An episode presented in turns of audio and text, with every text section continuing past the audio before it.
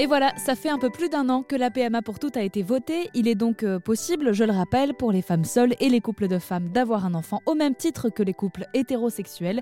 Et tout cela fait que, eh bien légalement en tout cas, en France, plus de femmes se retrouvent lancées dans un parcours PMA euh, qui n'est pas un long fleuve tranquille. Et pour en parler, on prend la direction de Toulouse pour rencontrer Flavie Bon. Bonjour Flavie. Bonjour. Vous êtes euh, la fondatrice de Baby Hope. Euh, alors vous l'expliquerez euh, mieux que moi, mais l'idée de ce que j'ai compris, c'est donc de proposer un accompagnement émotionnel, surtout pour garder le moral tout au long de ces essais bébés, on dit ça comme ça? C'est ça, tout à fait. En fait, ouais, pour euh, pour rendre un peu ces parcours un peu plus euh, légers et puis bah essayer de, de, garder espoir un peu pendant tous ces longs mois d'attente qui sont toujours euh, souvent beaucoup trop longs en fait. On, parle de, de, cette attente pour bien comprendre en fait ce que ça implique de se lancer dans un parcours PMA. alors on reviendra sur votre histoire personnelle, mais est-ce qu'on peut rappeler les étapes en fait? Pourquoi ça prend du temps aujourd'hui de se lancer dans un parcours PMA alors bah, déjà tout simplement parce que c'est beaucoup de démarches administratives au démarrage. Il y a souvent bah, beaucoup d'essais, on va dire naturels quand on est en couple, on va dire hétéro. souvent en fait les, les, couples essayent pendant plusieurs mois de façon naturelle à la maison et puis bon bah après le temps de détecter un petit peu au niveau médical ce qui peut bloquer. Bah, du coup après c'est enchaîner beaucoup d'examens pour aller plus loin jusqu'à bah, enfin avoir l'accord d'un centre PMA pour une prise en charge. Et ça, ça peut prendre plusieurs mois, voire plusieurs années, en fait, de détecter un petit peu qu'est-ce qui fait qu'on peut passer par, par ce type de parcours, quoi. Est-ce que ça change, Flavie, selon vous, est-ce que ça change notre vision de la parentalité, notre rôle de parent, de passer par des étapes administratives, médicales, avant d'avoir un enfant? Ben, c'est vrai que c'est une très bonne question parce que on réfléchit beaucoup plus en fait à l'arrivée de cet enfant euh, parce que finalement on se pose beaucoup plus de questions. Est-ce qu'on va être une bonne mère? Est-ce que euh, finalement on veut vraiment cet enfant aussi? Parce que c'est vrai qu'à force de des fois on a l'impression un petit peu de s'acharner sur les traitements ou euh, voilà de est-ce que vraiment on continue ou pas? On se pose beaucoup plus de questions en fait quand ça met du temps.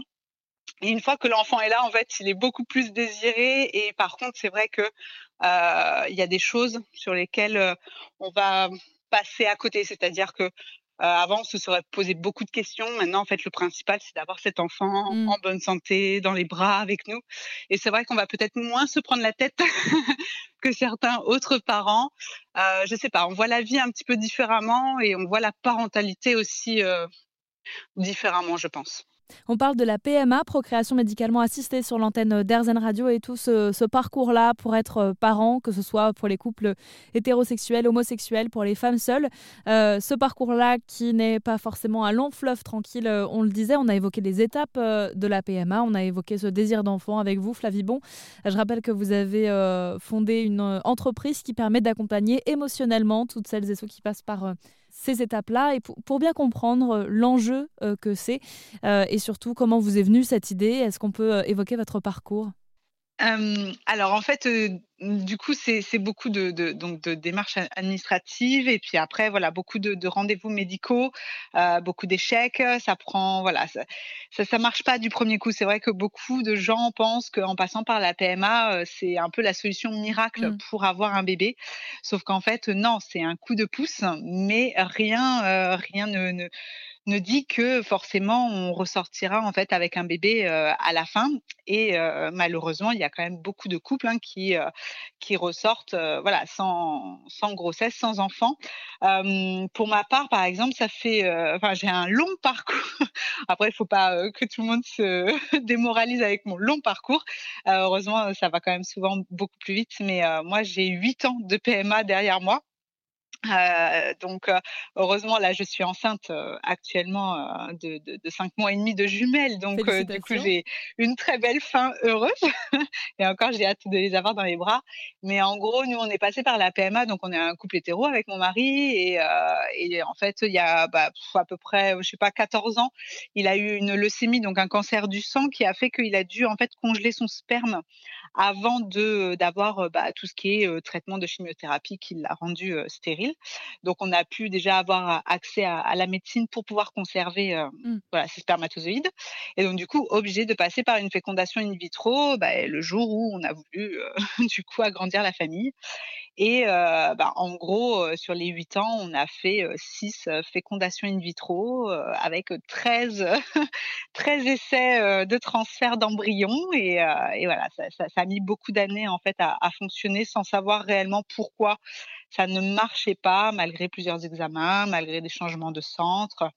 Il y a aussi des moments où c'est bien de, de, faire des pauses en fait, de, de, pouvoir se retrouver aussi dans autre chose, faire d'autres projets parce c'est vrai que c'est très très prenant. On y pense euh, honnêtement quasiment tous les jours, mais après voilà au niveau des, tentatives, euh, voilà, on, fait des mois de pause quand même pour pour se changer les idées et puis euh, voilà, pour pouvoir quand même continuer de profiter de la vie à côté, quoi.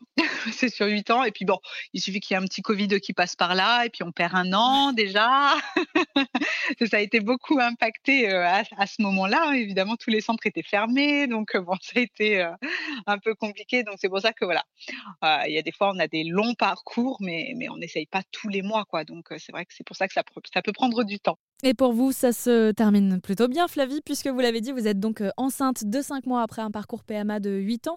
Merci d'avoir partagé votre expérience sur l'antenne d'Airzen Radio, une expérience que vous partagez aussi d'ailleurs sur les réseaux sociaux. Euh, babyhope.fr, en fait, sur Instagram, vous avez créé une réelle communauté autour de ce sujet-là, un partage d'expérience qui permet peut-être aussi de se sentir un peu moins seul. C'est tout à fait ça. Euh, bah, parce que les gens cherchent de l'information aussi, parce que bah, c'est bien beau, les, enfin, euh, Google et toutes les recherches Internet, mais on trouve euh, voilà, beaucoup, beaucoup d'informations un petit peu bah, à droite, à gauche, et on a du mal un petit peu à faire le point. Donc, du coup, sur les réseaux sociaux, les gens peuvent échanger, peuvent trouver des interviews, peuvent, voilà, j'organise des lives, par exemple, aussi de temps en temps pour des témoignages. donc, c'est vrai que c'est important d'avoir une communauté vraiment qui vit la même chose, avec qui on peut parler, avec des gens qui sont par exemple pas très loin de chez soi, euh, ou alors qui vont à l'étranger ou en France. Euh, une femme seule ne va pas avoir les mêmes désirs euh, qu'un couple hétéro ou qu'un couple homo. Donc c'est vrai que voilà, ça, permet de, se trouver des copines et de discuter et de, se motiver entre nous et ça apporte beaucoup de soutien en fait, vraiment au quotidien. Je rappelle le nom du compte Instagram babyhope.fr qui est aussi euh, accessoirement le nom de votre boutique en ligne Flavie euh, sur laquelle vous proposez euh, des astuces, un accompagnement émotionnel, moral pour toutes celles et ceux qui entament un, parcours PMA ou qui sont en plein dedans.